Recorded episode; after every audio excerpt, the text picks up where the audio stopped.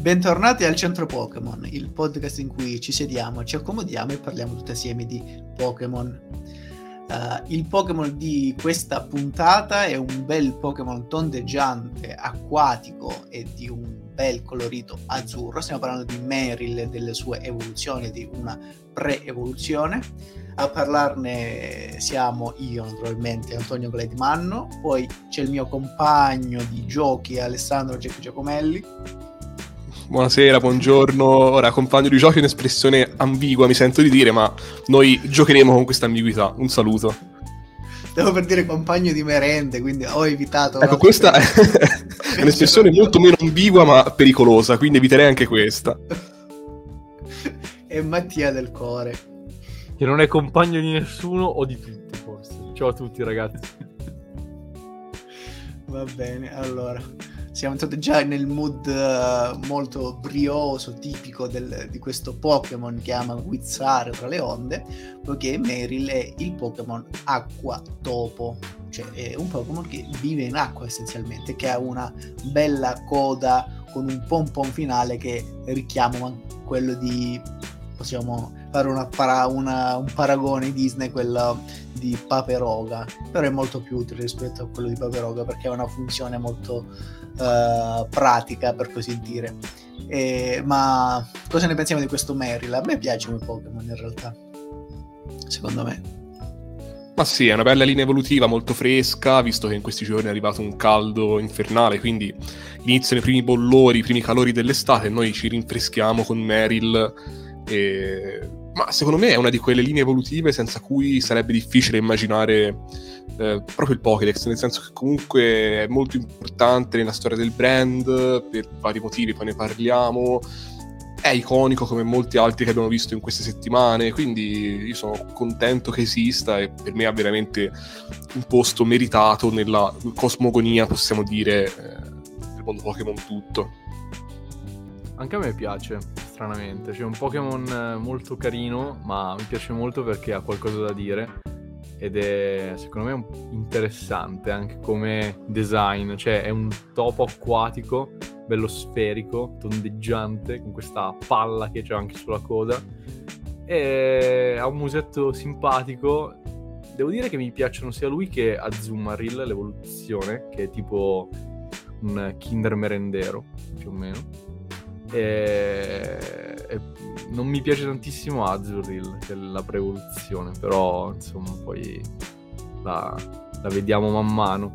E... Non, non, abbiamo ancora parlato di come è fatto, vero? Cioè, ok, è tondo, ma è tipo un topo blu. Ed è un topo. Ma sì, fondamentalmente sì. Poi su questo non mi sento di essere troppo caustico sul suo design perché è un design volutamente semplice ma comunque efficace e soprattutto nel suo, nel suo essere un topo blu sostanzialmente introduce un'intera categoria di bestie, possiamo dire, no? I famosi Pikachu-like. Ora, ehm, secondo me c'è sempre stata un po' di confusione sui Pikachu-like perché secondo me eh, sono nettamente divergenti da, che, da, quelle che sono le mascotte generazionali. In seconda generazione la mascotte di, di Yoto sostanzialmente era chiaramente Togepi, secondo me, l'hanno proprio pre, pre, insomma, preparato e prodotto in modo da essere la mascotte Togepi. Col cartone l'hanno lanciato prima, l'hanno mostrato in anticipo, eccetera. Quindi Meryl non nasce come mascotte, nasce come imitazione, riproposizione eh, in seconda gen di quello che era Pikachu nella prima, quindi un topo simpatico, ma senza voler avere di partenza la sua stessa carica dirompente come mascotte. Quel, per quello hanno mirato su, mirato su altri lidi poi alla fine. È anche giusto così. Possiamo... Uh-huh. In realtà, secondo me, con questo Pikachu-like ci siamo avvicinati moltissimo a Pikachu.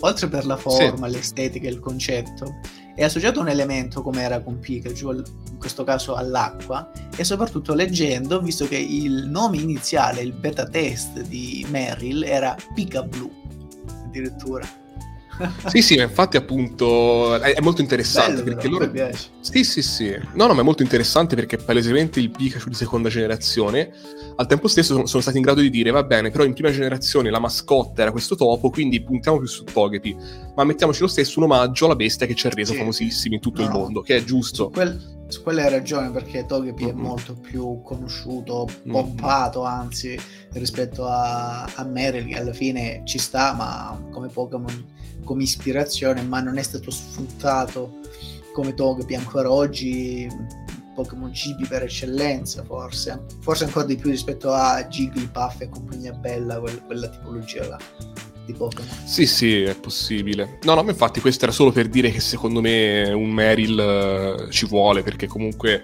è molto carino, porta avanti una linea...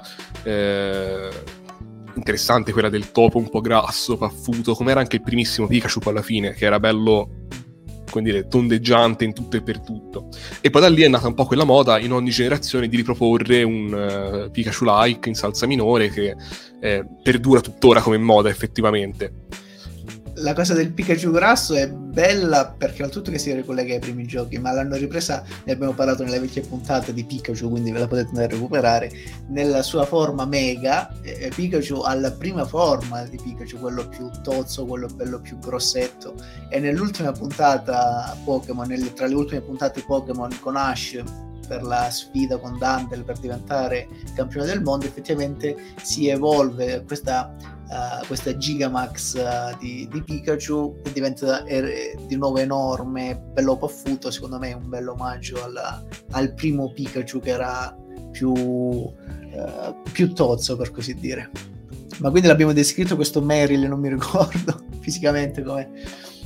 Sì, sì, no, non c'è moltissimo da dire, eh, appunto è un topo che riprende molto le forme del primissimo Pikachu, il colore dominante stavolta è l'azzurro e com- esattamente come in Pikachu un elemento che invece va un po' a poi eh, permettergli di distanziarsi dal semplice topolino è la coda che è peculiare perché è una coda a zig-zag tutta spigolosa con in cima questa palla, questo pon-pon, questa specie di boa che adesso vedremo ne- nelle varie voci Pokédex essere molto importante a livello biologico.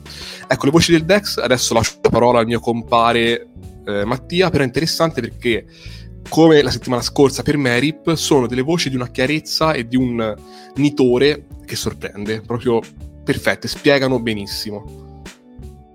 Sì, anche perché sono un po' ridondanti secondo me. Io adesso vado a leggere quella di Oro e Argento, eh, che sono praticamente sinonimiche.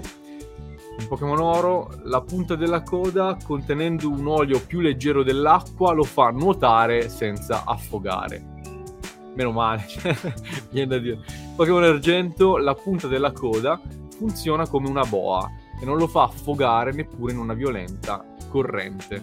Quindi possiamo capire che ha una punta della coda che lo tiene in aria, in, cioè lo tiene a pelo d'acqua e gli permette di nuotare senza cadere giù. Cioè, mi sembra proprio lineare.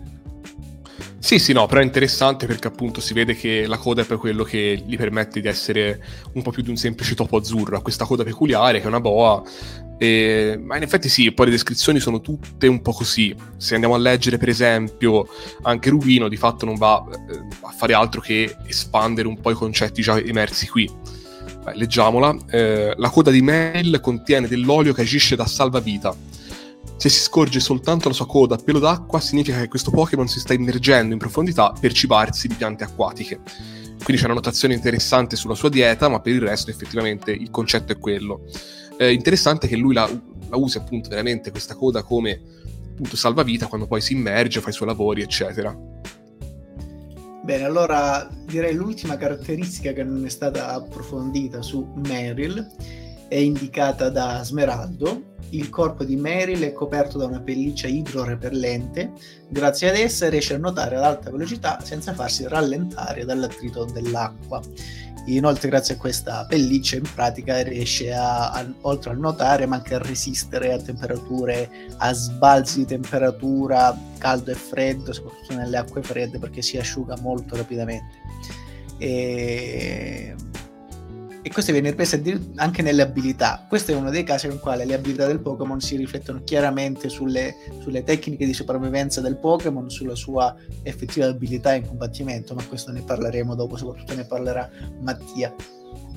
A livello di carattere, Meryl è un Pokémon giocoso, è un Pokémon allegro, un Pokémon che si può dare da fare in combattimento, ma non, la sua vita non è improntata nella lotta, così vede sia nella sua pre-evoluzione ma anche nella sua post-evoluzione, nella sua evoluzione successiva in Azumarill.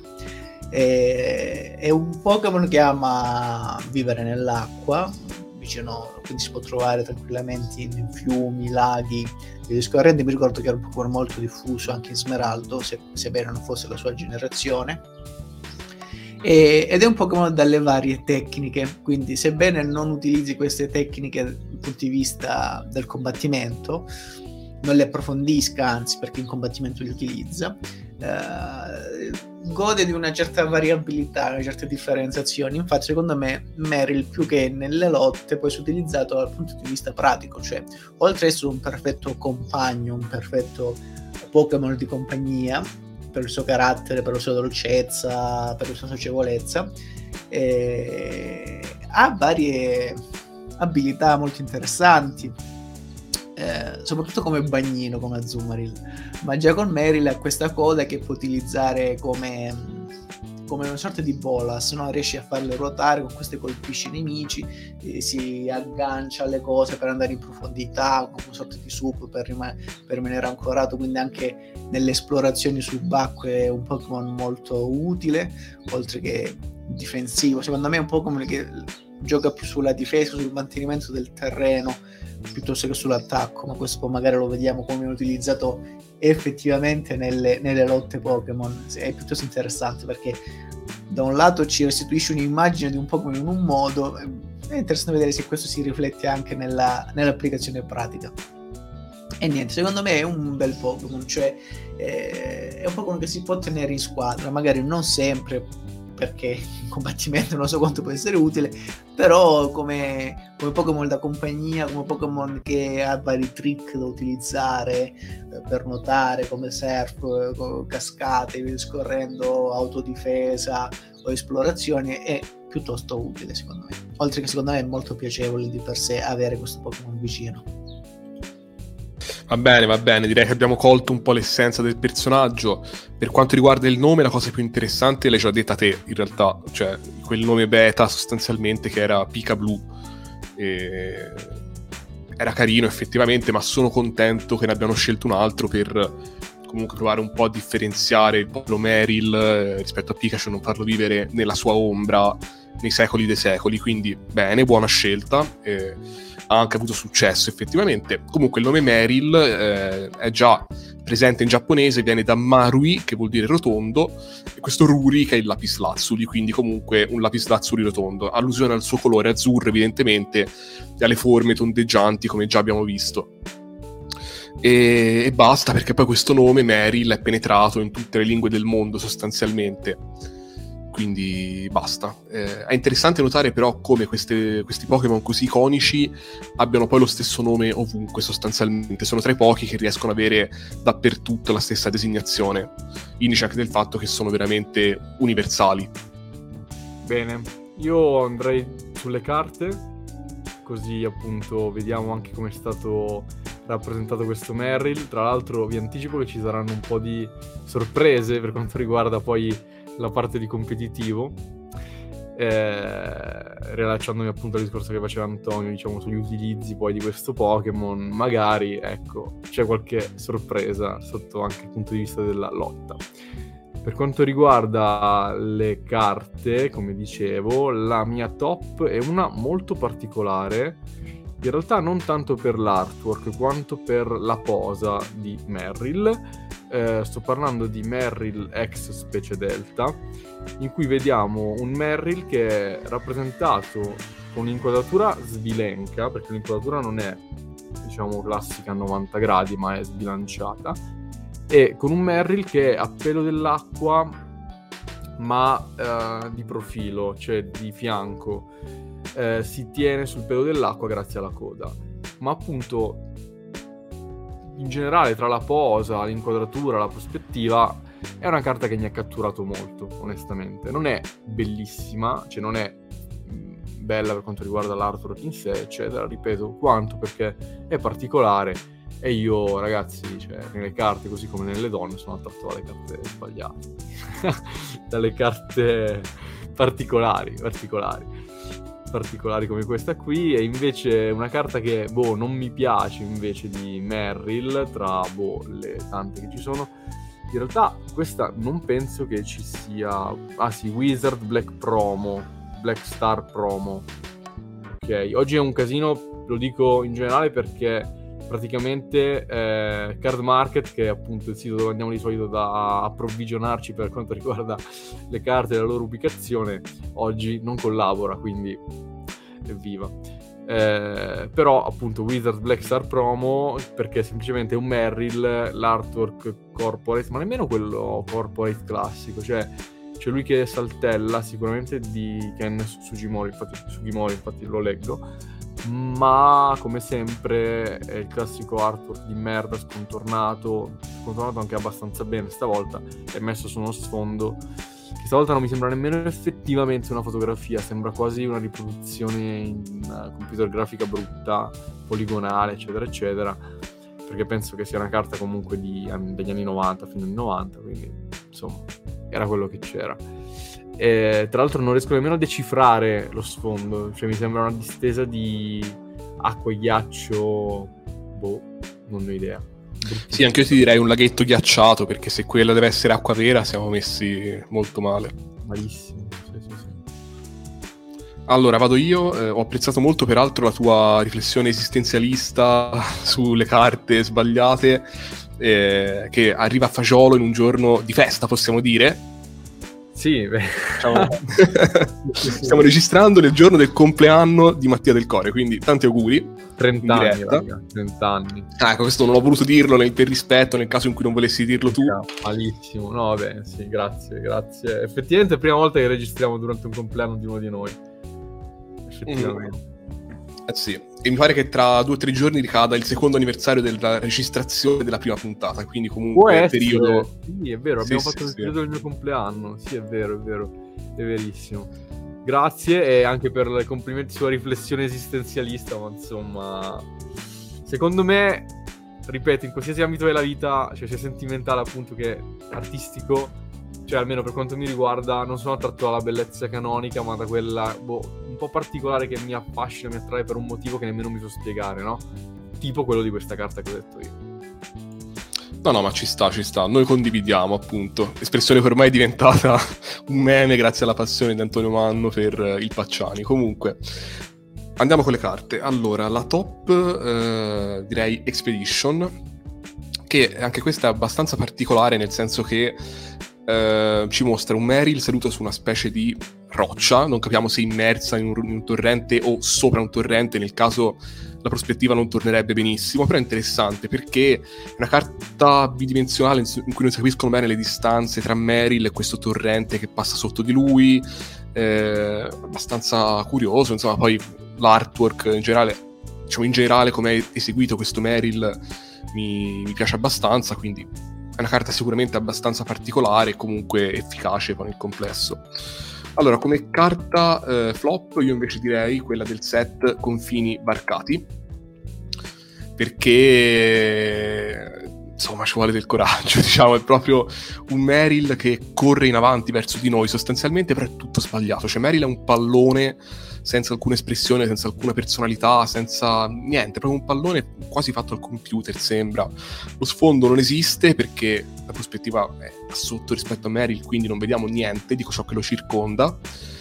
Eh, fa ridere, questo dovendo trovare un pregio a questa carta sicuramente fa ridere però penso per i motivi sbagliati. E poi anche il corpo di Mary, tutto così tondeggiante, paradossalmente poco armonico, perché queste orecchie sono troppo grosse, eh, mi sembrano posizionate in modo strano rispetto al resto del corpo. Per carità, sarò puntiglioso io, però ecco, nel complesso non mi sembra un buon Meryl, ecco. Bene, allora, nonostante i problemi tecnici di vario tipo, tra i quali anche le stesse carte che non riesco a vedere bene, eh, provo a fare una selezione di una top e di una flop. Allora, come flop direi Primal Clash, in cui si vede questo Meryl in un prato, come Giorgio correva allegra in un prato fiorito, allo stesso modo vediamo questo Marilyn sospeso in aria, non si sa bene perché, con questo sfondo molto elementare, semplicistico, come flop direi che ci rientriamo come tipologia non particolarmente approfondito e interessante. Come top invece direi la carta che vede come protagonista sempre Meryl chiamata Heart Gold Soul Silver, in cui si vede Meryl utilizzare una sorta di fionda la sua coda, si vede una delle poche carte nel quale Meryl è serio, cioè ha uno sguardo accigliato perché sta per combattere, ed è curiosa la contrapposizione tra l'aspetto più morbido, l'aspetto più eh, pacioso del Pokémon e invece l'intenzione battagliera con quale ruota questa sua coda come queste bolas per così dire per poi lanciarli in testa all'avversario. Secondo me è una carta carina almeno sotto questo punto di vista. Ma direi di passare alla pre-evoluzione di Meryl poiché infatti eh, Meryl non solo ha una evoluzione successiva sempre in seconda generazione a Zumaril ma ha anche una pre-evoluzione eh, cioè Azuril che è un Pokémon baby eh, introdotti in terza generazione, quindi eh, la generazione di, di, Smeraldo, per così dire, di Rubino e Zaffiro, ed è un Pokémon Pua. Perché questo Pokémon Pua? Cioè il motivo mi pare piuttosto chiaro in realtà.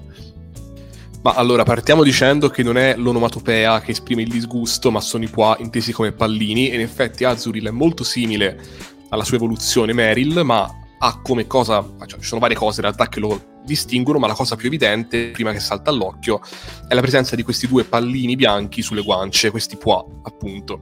L'altra grossa differenza rispetto a Meryl è che la coda è grande esattamente come quella di Meryl, con questa boa, quindi che risulta essere enorme, perché il corpo invece è molto più piccolo.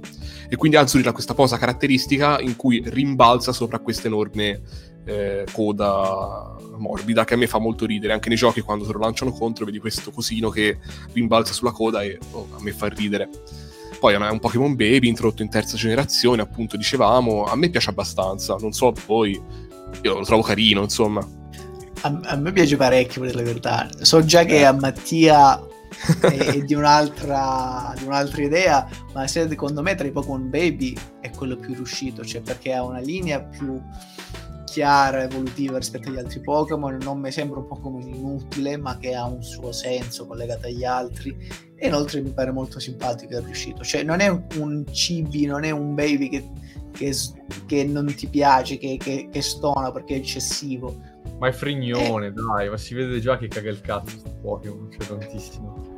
Cioè, no, no, in realtà del carattere non è esattamente così. Quelli sono carini perché li vedi che sono già cazzimmosi. Questo, boh, non lo so, è tutto frignone, già nell'artwork, non lo so. Non...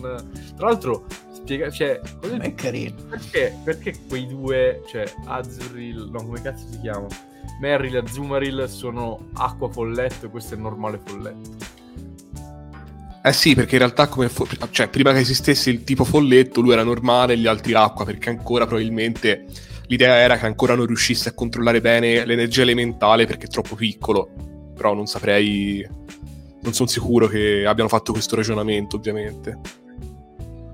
Ma non nuota lui di ma non so in realtà è, non è associato con l'elemento acqua neanche nelle descrizioni quindi può avere un'affinità ma non è così ah, sviluppata come le altre. Azuril vive in acqua ma è solito passare le giornate al di fuori di essa.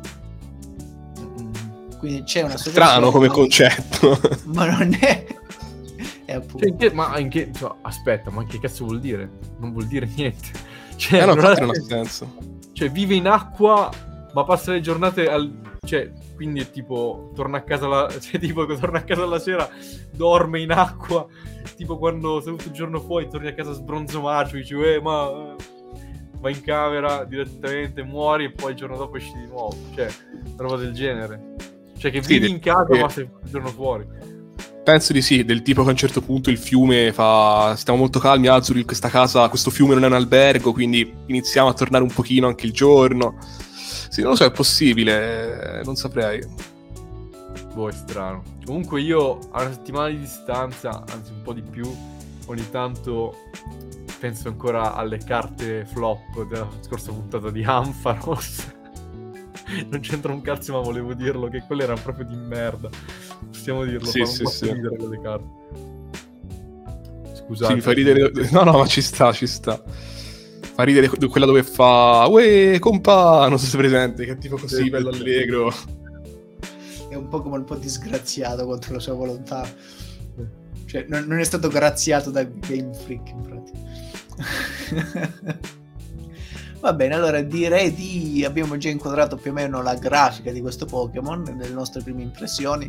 Direi di passare alla descrizione del Pokédex che in questo beh, caso la- cedo la parola. La grafica sono letteralmente due palle. Cioè. Azzurri sono due palle. Cioè. Belle, Sì, belle no, no, palle quello un po' è. Allora, eh, bla bla bla. Pokémon. eh, Andiamo a Rubino e Zaffiro. Perché questo è stato introdotto in terza generazione, giustamente. Azuril fa roteare la propria coda come un lazzo, poi la scaglia lontano. Nel momento del lancio prende il volo anche il suo corpo. Grazie a questa tecnica unica, uno di questi Pokémon è riuscito a lanciarsi a 10 metri di distanza. Non so perché mi fa ridere. Buono. Immagino questi coglioni che roteano la coda e poi la scaglia e si lanciano tipo Ma quello è bellissimo per, per questo mi piace. peso. Ma che mentecatti sono? ma per quello è... Ma sai perché mi fa ridere? Tutto che visivamente è una cosa spettacolare, ma perché non sono bravi in battaglia. Quindi, come si dice, levare i coglioni, letteralmente li prende, si gira e, e si lancia via, porta via, no? Si prende e se ne va. Perché quando c'è un combattimento dice no, magari qua è meglio che me ne vado. Prende e si autocatafotte fuori via da- dalla zona e scompare. Pare molto divertente. A 10 metri di distanza. Perché poi il Pokédex lo dice come se fosse, cioè non stai dicendo tipo, non lo so, 150 metri, ok. 10 metri, ok, per carità, non sono pochi, però mi fa ridere che proprio venga rimarcata sta cosa in un Dex in cui c'è Machamp che con, una mano sposta le montagne, un pugno lì tira, cioè, tira in aria, lancia nella stratosfera i missili con un pugno e lui si lancia di 10 metri, cioè mi fa ridere sta cosa. Vabbè. Altre voci Dex meritevoli? Ma allora, dai, per completezza io leggerei anche quella di Zaffiro, così abbiamo fatto un po' il binomio di terza generazione, poi quella di Smeraldo in realtà riprende un po' queste. Azuril è dotato di una coda lunga ed elastica, inoltre è ricca di sostanze nutritive indispensabili per la sua sopravvivenza. Spesso lo si vede saltellare e giocare sulla coda gommosa e molleggiata. Questo è interessante, non tanto il fatto del saltellare che in effetti, vabbè, è vero, si vede, ripeto, fa ridere, è abbastanza divertente, ma è interessante il fatto che la coda è così grande rispetto a lui, cioè grande quanto tutto il resto del suo corpo, perché contiene verosimilmente i grassi, i nutrienti che gli permettono poi di crescere e gradualmente prepararsi poi a compiere il passaggio appunto evoluti- evolutivo, il salto che gli permette di diventare un Meryl. Eh, è interessante, spiegherebbe anche perché poi ti va a vedere l'artwork di Meryl ed è un topone enorme con questa coda piccolina comunque rispetto a quello che è il suo corpo, come se non l'avesse consumata per appunto, compiere il passaggio, il salto e diventare lui stesso più grande. Questo è interessante, mi sento di dire. Le altre sono un po' simili, ma non so se Anto ha visto cose che gli interessano. No, in pratica la stessa cosa, però c'è una nota delle sue caratteristiche in combattimento, in scarlatto ad esempio, rimbalza su e giù come una pallina di gomma e di gomma, lotta contro gli avversari più grandi di lui agitando la coda, quindi alla fine anche in combattimento riesce, riesce a cavarsela in qualche modo ruotando questa palla, che come abbiamo già detto è un- la sua caratteristica fondamentale alla fine delle stesse dimensioni del suo corpo e stranamente questa caratteristica della coda si perde un po' nella sua evoluzione finale, mentre una caratteristica fondamentale sua e di Meryl in uh, Azumarill invece è, è quasi del tutto irrilevante, per in quanto si potenzia un altro aspetto del, del Pokémon che è molto importante, cioè il corpo centrale del Pokémon stesso. Per tornare su Azuril, eh, come abbiamo già detto, in realtà è un Pokémon piuttosto timido, e non è portato particolarmente per il combattimento, ma anzi, piuttosto che combattere attivamente e scontrarsi con gli altri, preferisce semplicemente vivere la giornata, divertirsi, giocare tutto il giorno finché non, ha- non accumula le energie necessarie, le sostanze necessarie per evolversi in Meryl. Quindi è un po' in, real- in realtà l'aspetto della timidezza e della per così dire, dell'essere bisognosi di attenzione e di cure degli altri non viene particolarmente rimarcato, anzi non viene menzionato né nel Pokédex né mi pare in modo particolare nell'anime. E, è un Pokémon più che altro gioviale, no? che rimbalza, va in giro, si diverte, passa un po' il tempo sulla terraferma, stranamente, pur essendo di base un Pokémon acquatico, forse per questo motivo non compare tra, tra il suo tipo come Pokémon d'acqua, perché è un'abilità che sviluppa successivamente, e, e che quindi vive un po' in questo modo in attesa della sua evoluzione senza particolari pretese. E come carte, come siamo messi invece, e ci sono pochissime carte, in realtà ci saranno tipo 6 carte, quindi io ve ne fotterò rapidamente due. E come carta... E no, in realtà c'era la questione dei nomi, scusate. Ho, ho balzato i nomi. eri, eri, pronto, eri pronto a prendere a tradimento delle carte. le mie idi di marzo, le mie idi di maggio, le finali di maggio, no, non sono... Sì, sì, sì. Non sono stato un successo. Ok, quindi ora che Antonio Manno, noto pugnalatore alla schiena di amici, mi ha ceduto il microfono, eh, no, vabbè, vi dico pochissimo in realtà sui nomi di Azuril perché ci sono due ceppi, possiamo dire, no? il ceppo occidentale è questo Azuril che unisce al reel finale già presente in Meryl inizio, questa parte iniziale Azu che viene da Azur, cioè eh, azzurro sostanzialmente. Quindi si gioca un po' sul fatto del colore che però è lo stesso di Meryl, quindi effettivamente non è che sia una caratteristica precipua no, di Azuril, non ha tanto senso secondo me concentrarsi su questa cosa. Eh, e poi c'è la, varia- la, versione orientale del nome che è quella giapponese ripresa anche dal cinese e dal coreano che è Ruri- Ruriri anche abbastanza difficile da pronunciare senza incespicare Abbiamo detto prima, Ruri vuol dire lapislazzuli, quindi comunque si allude di nuovo qua al suo colore sostanzialmente. Fine, potrei adesso ripugnalare alla, alla schiena il pugnalatore, ma non lo farò. Quindi Anto, dici pure la tua top e la tua flop con le carte. Io ti ringrazio per la gentilezza che non verrà ripagata. Eh, in Azurir la, la top possiamo definirla, secondo me, carina come carta l'Alter Genesis in cui vediamo questo Azuril di pezze in pratica con questo pompon fisicamente che è un pompon perché è fatto di tessuto eh, è carina alla fine. Eh, poi c'è un'altra che probabilmente la prenderà Mattia ma gliela cedo. E, e poi passo semplicemente come flop una carta che è orrenda, la Space Time Creation, in cui si vede l'artwork di Azuril spiaccicato, scontornato con una strana nebbiolina bianca su una spiaggia di sassi, che effettivamente di sassi, cioè è pure, pure brutta la spiaggia, cioè almeno quando scelgono i, gli sfondi in genere sono sfondi piacevoli, anche se anonimi, in questo caso è orrendo anche lo sfondo selezionato, dove ci sono dei sassi delle dimensioni di un pugno umano, quindi non so il motivo per il quale è stato selezionato in questo senso, ma sicuramente si qualifica come una buona flop.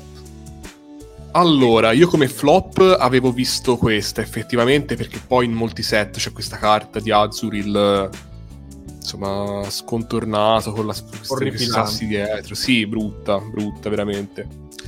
Eh, però un'altra top ce l'ho ed è quella del set ex Specie Delta che secondo me è carina, fa il suo. È un Azuril abbastanza dinamico che corre su un torrente, su un corso d'acqua che passa sotto un ponte almeno vediamo un po' un Azuril che fa qualcosa di diverso rispetto a rimbalzare sulla propria coda. Qui corre, è bello felice, ci sta, insomma, una carta carina che può andare bene, secondo me. Ma guarda, sì, effettivamente questa sarebbe stata la mia altra scelta, in effetti. Non è che ci siano tantissime carte di questo cristiano, eh, ma ci sono una carta che non so se è top o flop, onestamente non l'ho capito, proprio per questo è carina ex tempesta di sabbia 31. Ci sono, boh, c'è un oasi della sabbia, tre palme, due azuril, quindi quattro palle, che non so cosa stanno facendo, cioè sono tipo in aria, si vede uno che tipo, cioè messo, cioè che sta per decollare tipo. Non lo so, perché da una parte mi fa ridere, dall'altra parte è proprio brutta, quindi non ho idea. A me fa ridere quello a destra. Quello a destra fa un sacco ridere. Sì, sì, boh. sì, proprio bello Vabbè, sperduto.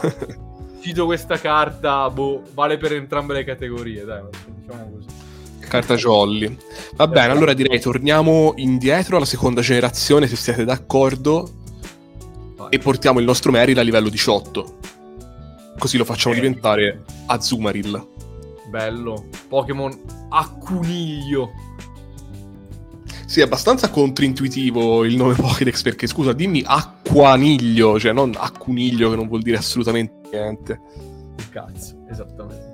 Anche perché mi insegnano i miei colleghi, i miei amici linguisti, cioè nessuno ovviamente, che QU corrisponde a un solo suono nell'italiano che è una labio velare, quindi in realtà non c'è una vocale lì, la A ci andava messa, se no non torna in italiano. Ah, infatti è stranissimo, a coniglio. Boh, Eh sì, vabbè. Comunque lui è simpatico perché è bello panzuto. Dicevo prima che sembra un Kinder merendero. Cioè, quelli, capito? La versione del lovetto Sì, sì. no? Ok, che ha appunto pieno di queste palle, eccetera, e poi è sferica, cioè è ovale, ha questi... E ha esattamente la stessa cosa che c'ha lui, cioè le, le ondine che delimitano una parte dall'altra, il cioccolato poi effettivamente con la crema. Allora, io purtroppo devo darti una brutta notizia. Nel giorno del tuo trentesimo compleanno non si chiama più Kinder Merendero da qualche anno, si chiama Kinder Cosa? Joy adesso. Sì, sì. Eh sì, si chiama Kinder Joy. È la stessa cosa id- identica, ma ha cambiato nome. Ma perché hanno cambiato nome? Eh, hanno fatto un rebranding, non so in che anno. Vediamo un po' se lo trovo. È più smart, giustamente, in inglese. no? si Kinder- Adesso si chiama Esatto. Kinder Joy. Ma, è Ah, per- so l'anno. Dal 2018 è successa questa cosa. ma che cazzo? Uno non si può assentare 5 anni. Eh, esatto, esatto. Eh, vabbè, dai. Cazzo, c'avevo voglia di comprarmi un merendero, adesso non lo faccio più. Vaffanculo, si chiama Joy. cazzo è Joy? Ma malissimo, raga. Ma poi all'estero si chiama Kinder Creamy. Ah, cazzo di- Vabbè, quello ci sta, però il nostro nome italiano pare sia cambiato da qualche anno purtroppo Merendero ha perso... Era anche più affascinante come nome, eh. Porca troia, puoi dire giuro, cioè Kinder Merendero era bellissimo come nome, ma poi era soddisfacente mangiarlo, no? Stai mangiando il merendero, adesso Kinder Joy, ma Joy di che?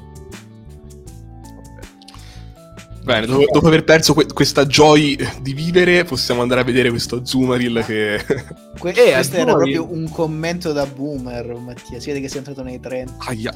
Eh, beh, è vero, ma non, non posso ribattere. Io sono boomer da quando sono venuto alla luce, quindi figurati. No, beh, però dai, Kinder Merendero a me piaceva di più. Era poi, più bello, per questo. dico. poi Ma, fate voi. ma io concordo niente. perché anche io sono boomer. Essenzialmente, quindi, questo Azumarill è un Kinder Joy blu e bianco, con sempre la, la coda a palla e le orecchie da coniglio, però stavolta. Io lo trovo molto carino e interessante, onestamente. È simpatico. Sì. No, sono d'accordo, devo dire. Secondo me è simpatico. Eh, è strano perché quando lo guardo in faccia, quando guardo gli occhi e la bocca, sono occhi e bocca che sono quelli di Meryl sostanzialmente. Quindi mi fa strano vederli su un volto così affilato, così sottile. Proprio una cosa che mi stranisce perché in realtà Zumarill è diversissimo da Meryl. Ne riprende i colori, ne riprende la coda. Ma per il resto è veramente diverso. Le orecchie non sono più quelle di un topo, ma per l'appunto di un coniglio, anzi di un accuniglio. E e il corpo appunto è slanciato, più snello, certo ovoidale comunque, certo, però non è più un pallone semovente. E anche il motivo decorativo, quello da Kinder Joy, c'è l'ondina bianca con queste palline bianche, è una cosa totalmente nuova in realtà rispetto al pancino bianco che aveva Meryl, quindi sono veramente diversissimi. E vedere gli occhi e la bocca di Meryl su quest'essere totalmente diverso mi ha sempre fatto stranissimo. Però lo ritengo un buon, un buon Pokémon, a parte questo trip mentale mio, mi piace, mi fa simpatia. Eh, preferisco Meryl, devo essere sincero, però mi piace anche lui. Io sono della scuola di Alessandro Giacomelli una volta ogni tanto, poiché non è brutto Zoomer, cioè mi piace, però c'è questa forma ovoidale, ci sta, ma lo sguardo, soprattutto quelle orecchie, secondo me le orecchie e il corpo non, non è una, una coppiata che mi sembra molto regolare, molto uniforme, cioè mi sembra una cosa aggiunta a caso, un mix strano. E poi in realtà queste orecchie hanno un ruolo molto importante perché per questo si sviluppano tanto, ma non è una progressione regolare come lo è stata quella tra uh, Meryl o Azuril. C'è stato un cambiamento rilevante con queste orecchie che hanno una natura un po' diversa da quella precedente. Ed è questa in realtà l'unica critica che posso fare a livello estetico a Zoomeril, perché se no ci può stare, cioè, ha tutto un senso e un significato. Allora, ciò che non ha un significato secondo me è la voce Dex di Pokémon Oro. La trovo veramente insensata, non la capisco, ma eh, qui lascio la parola volentieri al mio compare Mattia. Ma che cazzo è un... Cioè, l'hanno scritta veramente dopo una notte brava a suon di tavernello e bestemmie, non riesco a capire. Allora, Pokémon Oro. Stando in silenzio e ascoltando con attenzione, può dire ciò che si trova anche nei fiumi impetuosi. Che cazzo vuol ah, dire? Eh, a parte mi ha fatto ridere che hai descritto una tipica terata in un circolo arci della Toscana te con tavernello e bestemmie, ma comunque a parte questo... no, a parte questa cosa sì, non ha senso. Cosa vuol dire ciò che si trova anche nei fiumi impetuosi? In che senso te lo racconta poi? Allora, hai spiegato male come descrizione del Pokédex, poi si capisce meglio con le altre descrizioni del Pokédex quello che intende, però effettivamente è una scrittura canina, diciamo di, di per sé. Ma più che canina, io direi ovina proprio, vabbè. Comunque, niente, allora lo scopriremo più avanti che cosa volevano dire i nostri amici. In Pokémon Argento sono stati più chiari, ma meno evocativi, cioè, secondo me. Quando gioca in acqua arrotola le lunghe orecchie perché non si bagnino all'interno va bene. Vabbè, allora ci sta perché ti spiega una delle differenze con Meryl, cioè devi fare attenzione a questo orecchione, per carità. Però sì, non è evocativa, direi. Allora, io quella che posso leggere è quella di Perla, eh, perché in effetti spiega un po' meglio forse il concetto di, arge- di oro, però non sono sicuro. Le lunghe orecchie sono ottimi sensori. Distingue i movimenti di esseri viventi sui fondali fluviali Boh, ok, quindi ciò che diceva prima è forse che nei fiumi impetuosi sente gli animali che stanno sul fondo e ti racconta. Ma comunque non ha senso che poi se lo ascolti con attenzione può. Ah, ok. Stanno in. No, no, okay. è lui che ascolta. Lui sta in silenzio, si mette lì. Sì, sì, ascolta. Sono come dei radar alla fine, no? Sì, in base alle onde, come rimbalzano, riesce a percepirlo. Però è vero che sì, anche sì. in nella prima lettura avevo detto in che senso ascolta? Cioè, tu ti metti lì, lo abbracci, gli dici ci mettiamo sulla spada e racconta, sì, sì. Sto ascoltando, bro, vai. Diversi un bicchiere di tavernello li fai, racconta, racconta ciò che si trova sui fondi dei fiumi impetuosi, sì, sì. No, è lui che ascolta, ok, questo adesso è chiaro, ascolta e, sente ciò che su- eh, succede sul fondo dei fiumi impetuosi. Sì, potevano esprimere un po' meglio il concetto, però è interessante. Bene, e dopo questo momento Papa Castoro, Papa Azumaril, di... possiamo continuare la descrizione del Pokédex. E abbiamo Zaffiro che ci illustra un'altra delle sue particolarità. Azumaril riesce a creare bolle d'aria in grado di aiutare un Pokémon che sta per affogare. Quando ne vede uno, Azumaril gli manda una bolla per aiutarlo a respirare in smeraldo per completezza, Azumarill trascorre tutta la giornata in acqua, il colore e la forma del suo corpo gli permette di mimetizzarsi, pertanto i nemici hanno difficoltà a localizzarlo. Questo è il motivo delle, di, di, quei disegni a pua che ha sul ventre, che sono più sviluppati rispetto a, ad Azuril. E inoltre ci permette di capire anche la sua maestria nei giochi d'acqua, nella oltre ad agganciarsi con la coda che probabilmente continuerà a fare vista la sua pre-evoluzione, riesce a dominare l'elemento acquatico e soprattutto a gestirlo tecnicamente in maniera efficace.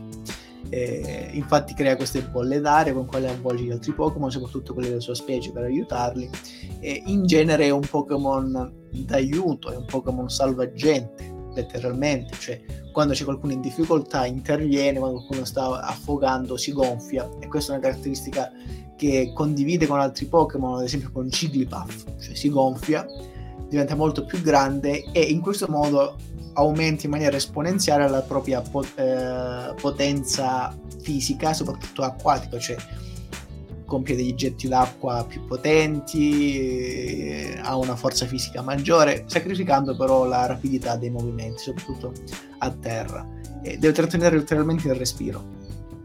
E come una boa, anche lì un'altra delle ispirazioni del Pokémon, che si allacciano in maniera chiara anche alle abilità che poi ci leggerà Mattia per suoi complimenti. Per... Detto questo, quindi è un Pokémon utile, un Pokémon allegro, un Pokémon gioviale, un Pokémon che ha tante capacità. In combattimento non ho idea di come se la cavi, eh, però di base secondo me per chi deve anche scoprire, non so, cose sottomarino, grazie alla capacità di questi radar, queste orecchie strane che vi permettono di percepire cosa c'è eh, sotto, sotto, la superficie dell'acqua, secondo me è un po' utile, cioè che si potrebbe tenere in squadra, sebbene io lo preferisca, uh, io preferisco la versione precedente, cioè con Meryl.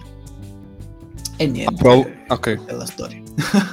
Io direi adesso chiediamolo anche a Mattia, però provo a indovinare, secondo me in competitivo va meglio di quello che si potrebbe credere vedendolo, perché come con Pikachu che c'ha Raichu, penso abbiamo voluto giocarla sul fatto che si evolve poi in un coniglio, una cosa un po' più grossa e più cazzuta, però... Boh.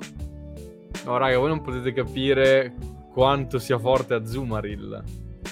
Perfetto, cioè, dai, ci sta. Azumarill è potentissimo, c'è un Pokémon che non solo eh, è meglio di quello che si pensa, è proprio molto forte in competitivo. Ci sono addirittura più modi per giocarlo, perché soprattutto trae vantaggio da un'abilità particolare che ha solo lui e pochissimi altri Pokémon.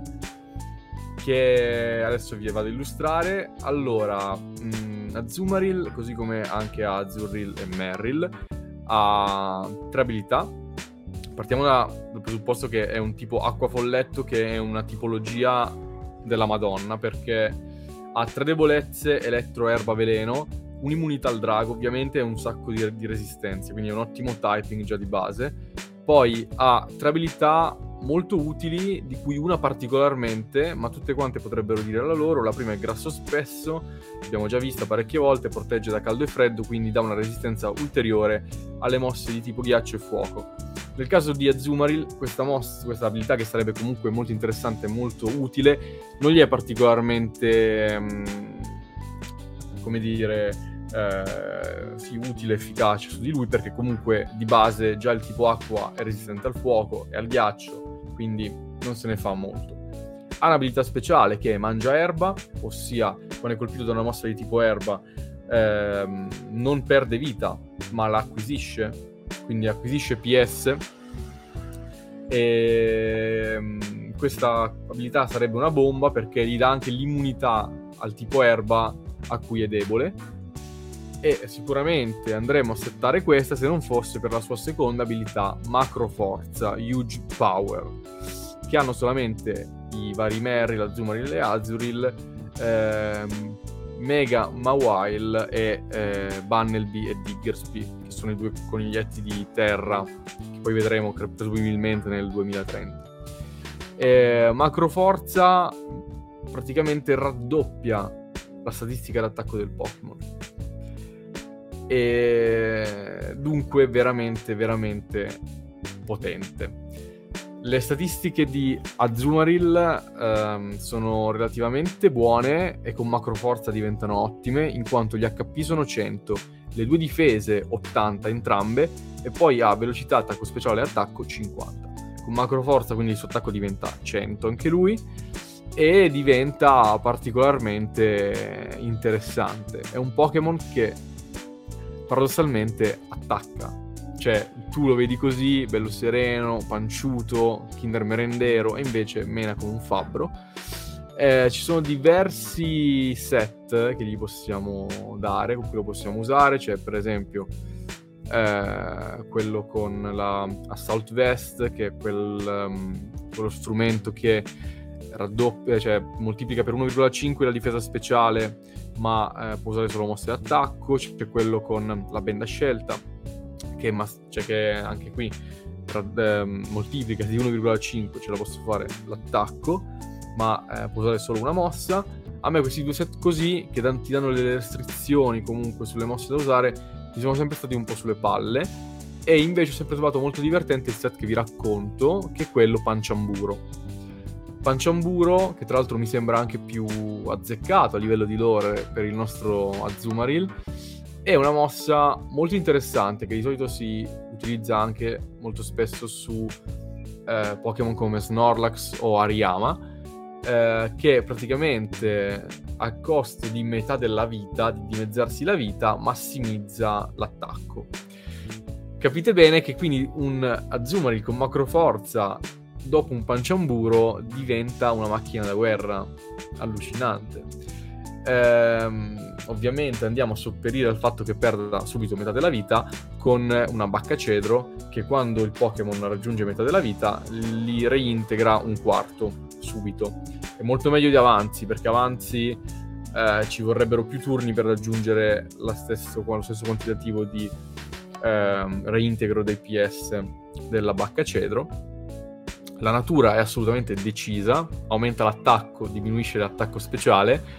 Come vedete è un Pokémon molto aggressivo. E gli EVS vanno divisi principalmente solo in vita e attacco, anche qua. È Perché un pezzo di merda Zumaril in pratica. È un pezzo di merda, è assolutamente un pezzo di merda. Cioè è un, è un carro armato con le orecchie da coniglio praticamente. Perché non dimentichiamo che è anche molto bulky.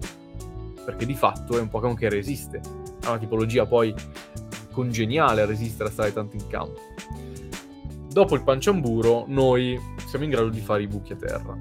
Abbiamo quindi tre mosse, tutte quante con lo stab, sono due d'acqua e una di tipo folletto.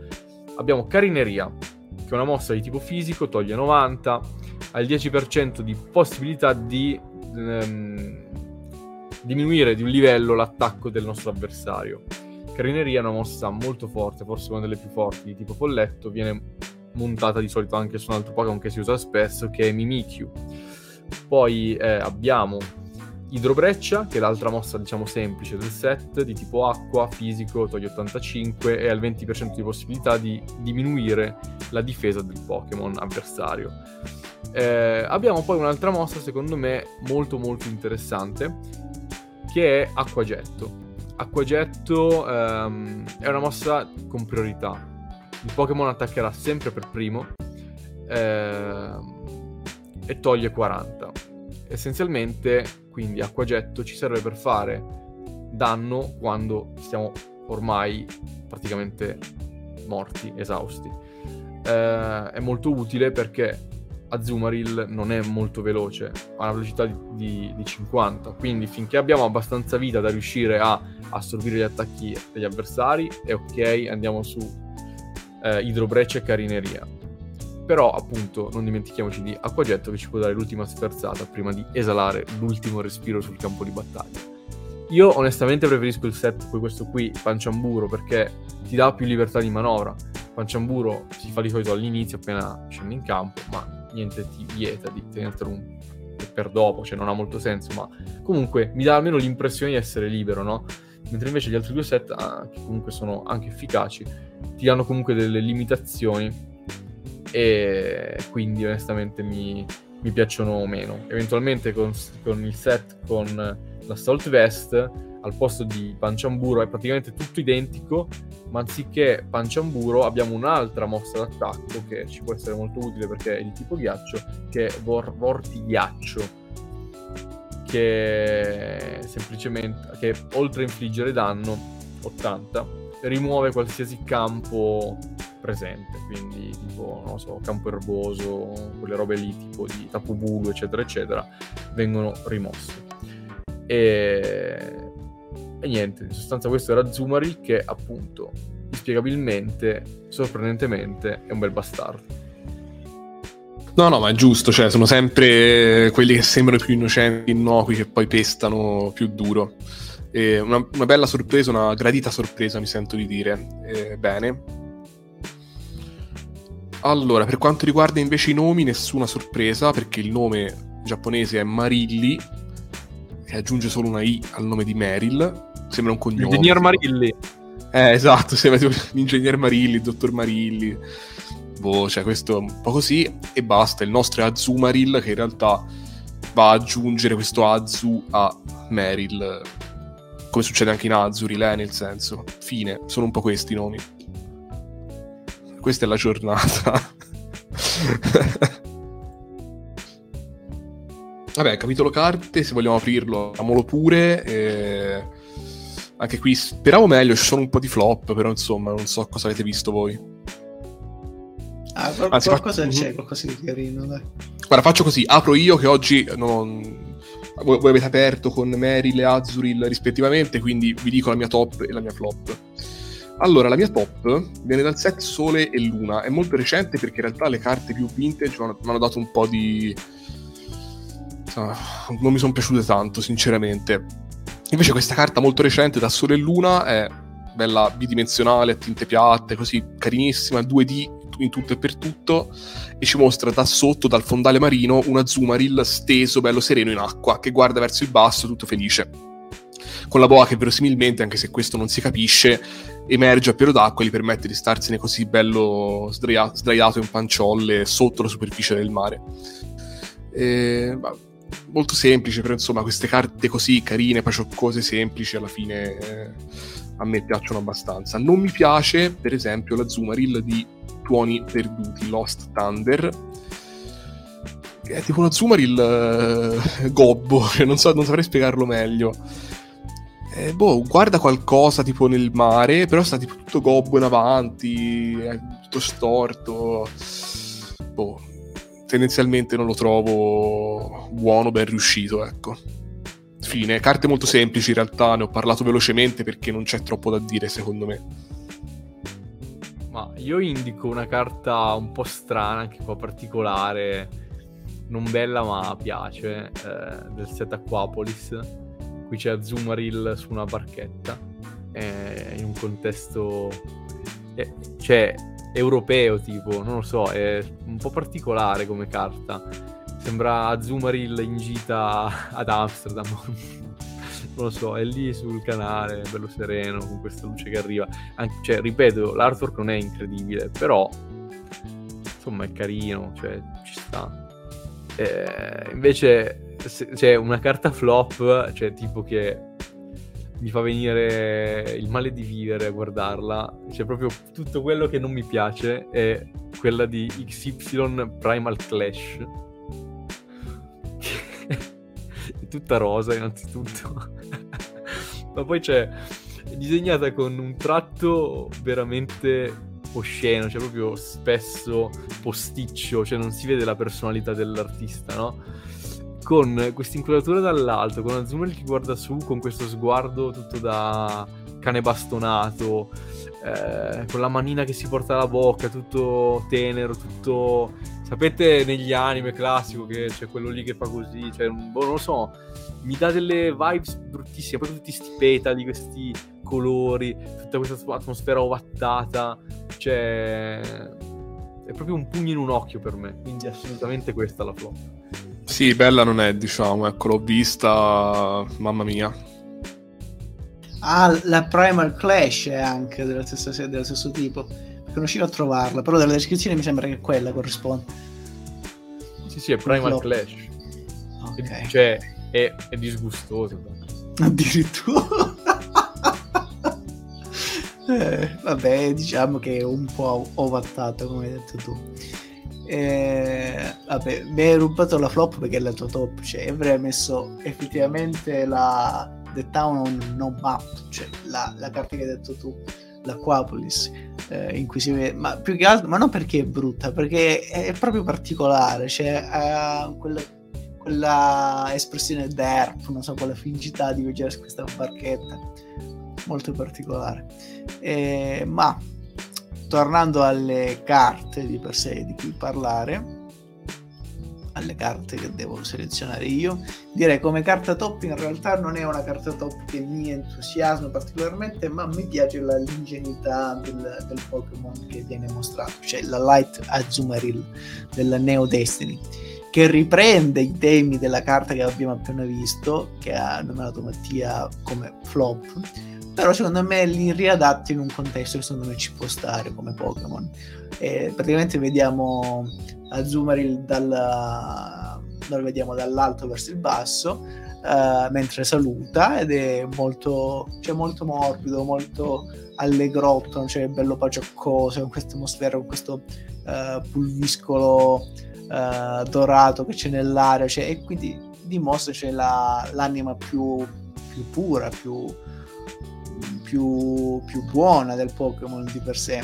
Mentre come carta flop beh direi la ex Delta Species in cui si vede questo Azumarill guizzare dall'acqua però diciamo che non mi sembra particolarmente espressivo e ispirata come carta soprattutto nell'espressione. Bene. Sì no. Che, che dire? Ah. della, della variant cosa ne pensate invece? Delle Shining ma allora, diciamo che Azuril e Meryl sono verdi come shiny. Secondo me ci sta abbastanza un verde smeraldo. Comunque, stanno in acqua, ha senso. Azumarill, in maniera controintuitiva, è dorato. Giallo, in realtà. Mamma mia. Oh. L'unico Pokémon shiny dorato bello è Magikarp. Sì. Quello sì è bello, è bello. No, lui no, non mi piace. Però Azuril e Azumarill a me piacciono anche shiny. Sì. Sì, pre- li preferisco blu, ma ci può stare. Ma anche un violetto, secondo me, ci poteva stare, come, specialmente eh, la versione base di Pokémon Baby. Anche nero. Il viola. O nero, sì. Sorprendente questa constatazione. Però ci può stare. Ma secondo voi Azuril quanto è alto e quanto pesa? Ah, questa è una domanda piuttosto Ho visto il sorriso sparire dalla faccia di Jack proprio. no, no, io l'ultima volta me la sono cavata, dai, sono andato abbastanza bene. Però e... bisognerebbe pensare se è coppia eh, palla-palla o monopalla. Quelle. Mm. Io punterei sul monopalla. E anche io punterei sul monopalla. Direi 20 mm, cm per un, un chilo. Un chilo e mezzo, anzi. Anch'io direi 30 cm per 2 kg, alzo un pochino, ma... Allora, uno ha beccato l'altezza e l'altro il peso. Sono 20 cm per 2 kg. Vabbè, ci sta, ci sta. Quindi... Allora, abbiamo poi Merrill, che quindi presumibilmente è un po' più grande, no? Eh sì. Sì, Anche io direi tipo... Palla. Sì, io, io direi... 60 cm. Mm. 60? E quanti chili? Secondo me pesa 8 kg. Secondo me è alto 50 cm e pesa 7 kg. Vado io un po' a ripasso stavolta. Eh, stavolta la verità è nel mezzo. Qua... Cioè 40 cm. Ok. Per 8 kg e mezzo. Va bene, dai, ci sta. In generale, ve li immaginate piccoli. Io l'avrei detto un po' più grande, tipo Merrill, effettivamente. Mm. E invece a Zumaril, secondo voi? Eh, allora, io no, non lo immagino tanto più grande, essendo comunque un coniglio, quindi ti dico 90 cm per uh, 14 kg. No, secondo me non è tanto grande, sarà un 80 cm per 12 kg.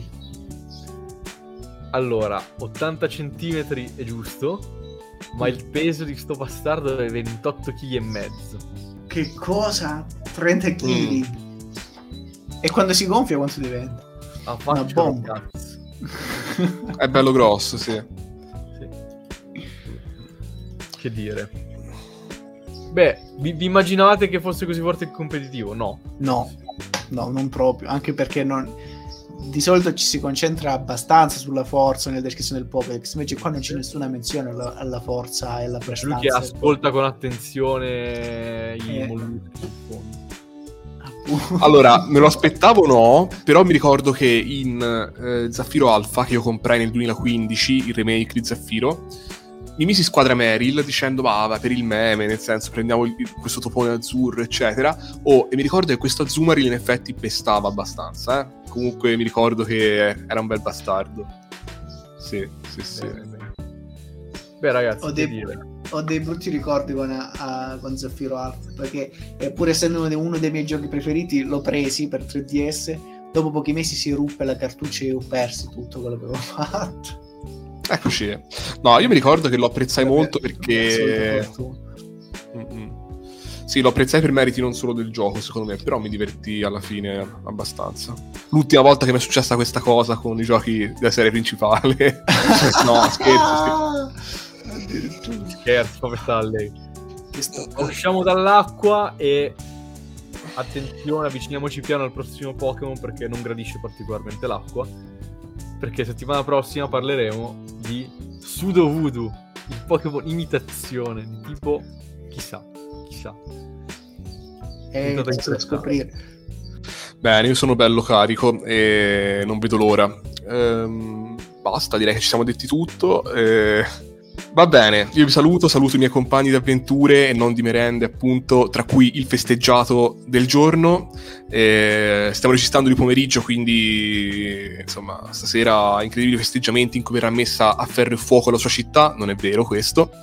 Eh, vi saluto. Eh, come? Forse dico. Sì, forse, non, non promettiamo niente. Non è vero, forse. Dai, ci vediamo, ci vediamo con quindi i simpatici ed enigmatici Bonsley o Bonsley e Sudovuto. Ciao! Ciao ragazzi e mi raccomando per tutta la giornata di oggi procedete a ascoltare con attenzione tutto quello che vi circonda. Orecchie sempre bene aperte. Ciao a tutti. Ciao ragazzi, ci sentiamo alla prossima volta.